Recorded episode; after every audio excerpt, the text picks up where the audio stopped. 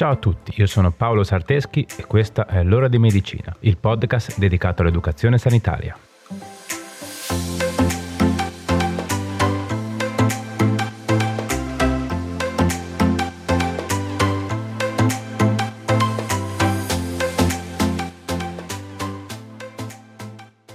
Ciao a tutti e bentornati. Oggi parliamo del morbo di Addison conosciuto anche con il nome di insufficienza surrenalica primaria o iposurrenalismo. Il morbo di Addison è una malattia che interessa due piccole ghiandole, le surrenali, che si trovano al di sopra dei reni. Queste due ghiandole svolgono una funzione indispensabile per il nostro organismo. Infatti producono due ormoni importantissimi, il cortisolo e l'aldosterone.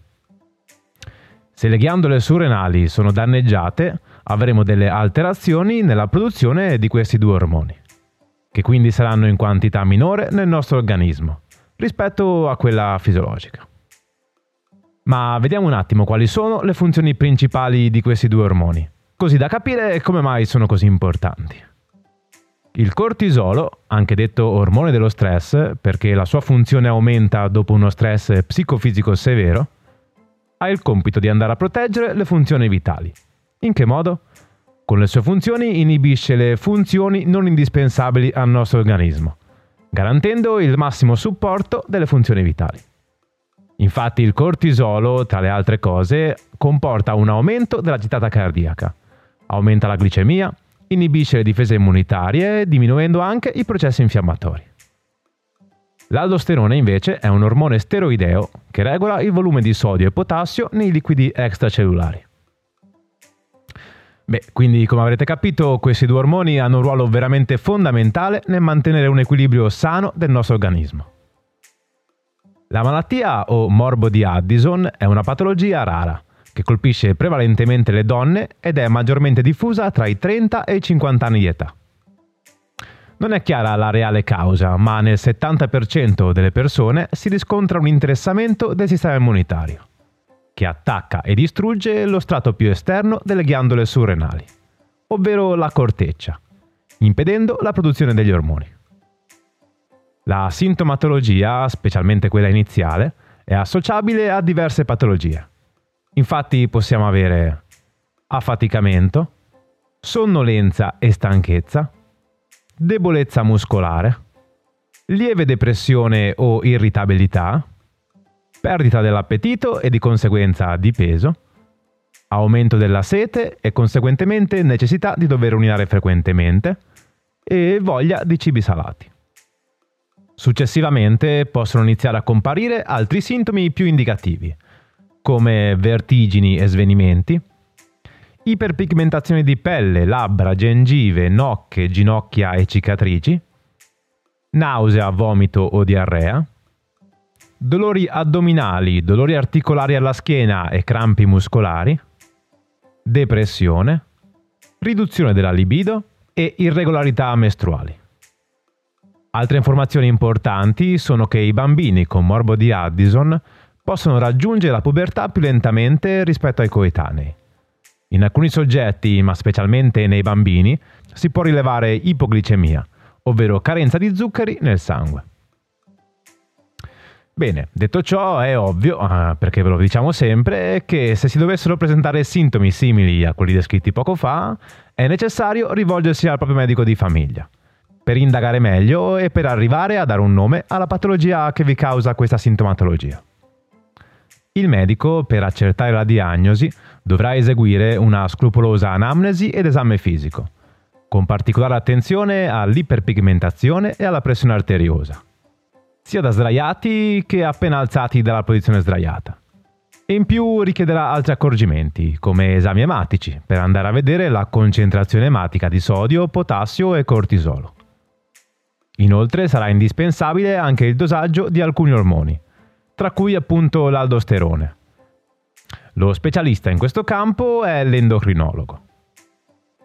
Un test specifico per la malattia di Addison è il Synactan test, che consiste nella somministrazione di una coppia sintetica di un ormone, che una volta iniettato dovrebbe indurre un aumento del cortisolo.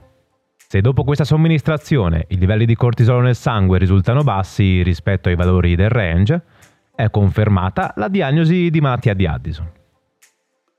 Inoltre viene controllata anche la tiroide e gli ormoni tiroidei, perché solitamente le persone affette da questo morbo hanno una tiroide un po' più pigra, che in termini tecnici si direbbe ipotiroidismo.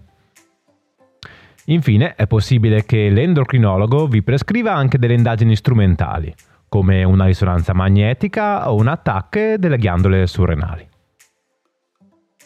Una volta ottenuta la diagnosi è necessario intraprendere un percorso terapeutico. Infatti questa è una patologia cronica, che quindi dovrà essere curata tramite l'assunzione di una terapia farmacologica continua a base di corticosteroidi, per reintegrare gli ormoni cortisolo e aldosterone, che l'organismo non è più in grado di produrre. Infatti si parla in questo caso di terapia sostitutiva. La terapia solitamente è assunta sotto forma di compresse e raramente provoca effetti indesiderati, a meno che la dose assunta non sia troppo alta. Ma vediamo un attimo quali sono le due complicanze principali del morbo di Addison. Possiamo avere la disidratazione, in quanto la mancanza dell'ormone aldosterone fa sì che venga a mancare l'equilibrio tra sali ed acqua. Inoltre possiamo avere la crisi surrenalica o addisoniana, che è una vera e propria emergenza medica che può portare anche alla morte. E quindi chiede un intervento tempestivo di personale competente e formato. Quindi, se riconosciuta, è necessario chiamare immediatamente il 118. Ok, quindi a questi punti direi che è di fondamentale importanza saper riconoscere una crisi surrenalica. I sintomi che può dare sono grave disidratazione, pallore sensazione di freddo, sudorazione, respirazione rapida e superficiale, vertigini, vomito grave e diarrea, debolezza muscolare grave, mal di testa, sonnolenza grave o perdita di coscienza. Quindi se in una persona con morbo di Addison appaiono questi sintomi, siate tempestivi e chiamate aiuto. Ogni minuto è oro. Ok, bene, direi che con la parte teorica ci siamo, no? Vediamo subito qualche consiglio pratico, che dite? Pronti? Dai, andiamo.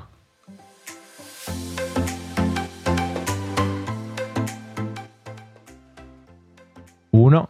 Se hai sintomi che possono farti pensare al morbo di Addison, consulta il tuo medico. 2. Una volta diagnosticata questa patologia, mantieni la calma e soprattutto sii scrupoloso nell'assunzione della terapia. Non fare modifiche di testa tua e se dimentichi di assumere la terapia o ti rendi conto di averne assunta troppa, consulta lo specialista che ti segue o il tuo medico di famiglia. 3. Tieni una scorta di farmaco in macchina o in borsa, in modo da poter rimediare se ti sei dimenticata di assumere la terapia prima di uscire di casa. Se parti per un viaggio, portati dietro il farmaco e la prescrizione medica e tieni tutto nel bagaglio a mano. 4. Sarà necessario programmare dei controlli a cadenza prestabilita dall'endocrinologo.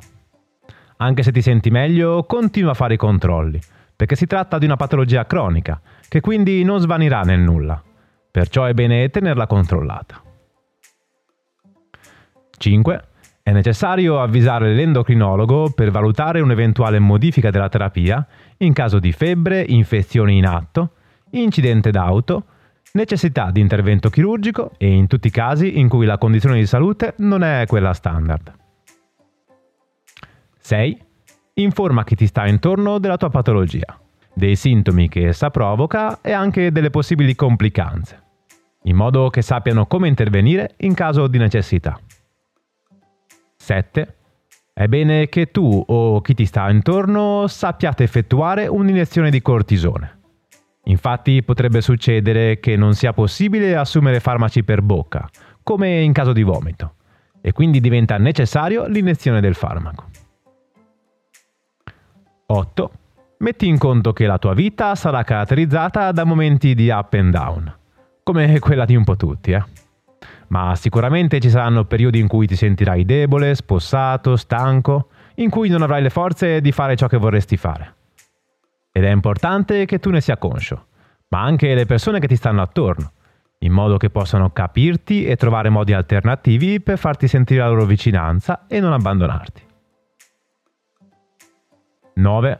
Il riposo è indispensabile, come la giusta quantità di sonno, una dieta equilibrata e il mantenimento del peso forma.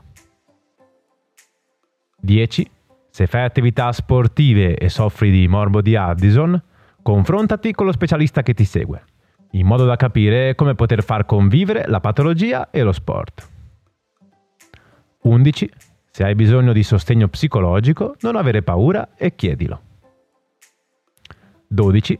Sarebbe bene per i soggetti che soffrono di malattia di Addison indossare un braccialetto di allerta medica ovvero un bracciale su cui è inciso il nome della patologia di cui si soffre e contatto di emergenza da avvisare. Questo è particolarmente importante perché in una situazione di stress come può essere un incidente d'auto, l'organismo di chi soffre di questa patologia non riesce a produrre cortisolo e perciò sarà necessaria l'iniezione di idrocortisone per scongiurare uno shock surrenalico. Ok, bene, siamo arrivati alla fine. Vi è piaciuta la puntata? Spero di sì. Conoscevate già questa patologia? Prima di salutarci, come sempre, fatemi ringraziare la mia collega amica Brenda Rebecchi, che porta avanti con me questo progetto. Ovviamente, grazie anche a te che sei arrivato ad ascoltarmi fino a qui. Condividi questa puntata con chi pensi che possa essere interessato. Fai crescere il progetto il più possibile. Ah, quasi dimenticavo. Ieri, il 16 dicembre, era il compleanno del podcast. Sono già due anni che ogni settimana esce il vostro podcast dedicato all'educazione sanitaria. In questi due anni con i vostri messaggi ci avete dato veramente un sacco di soddisfazioni. E quindi non potremo mai ringraziarvi abbastanza. Come probabilmente avete sentito nelle puntate scorse e sui miei canali social, abbiamo preparato un regalo per festeggiare con voi questi due anni insieme. Abbiamo realizzato e stampato dei bellissimi calendari dell'ora di medicina del 2022 e siamo veramente felici di spedirveli a casa. Quindi niente, ne abbiamo stampati un po'. Fino a esaurimento scorte noi li spediremo a tutti quelli che ci scrivono. Quindi dai, se non l'hai ancora fatto, scrivimi. Va bene, dai, direi che ora è veramente tutto. Ci vediamo sui social e ci sentiamo venerdì prossimo con un'altra puntata.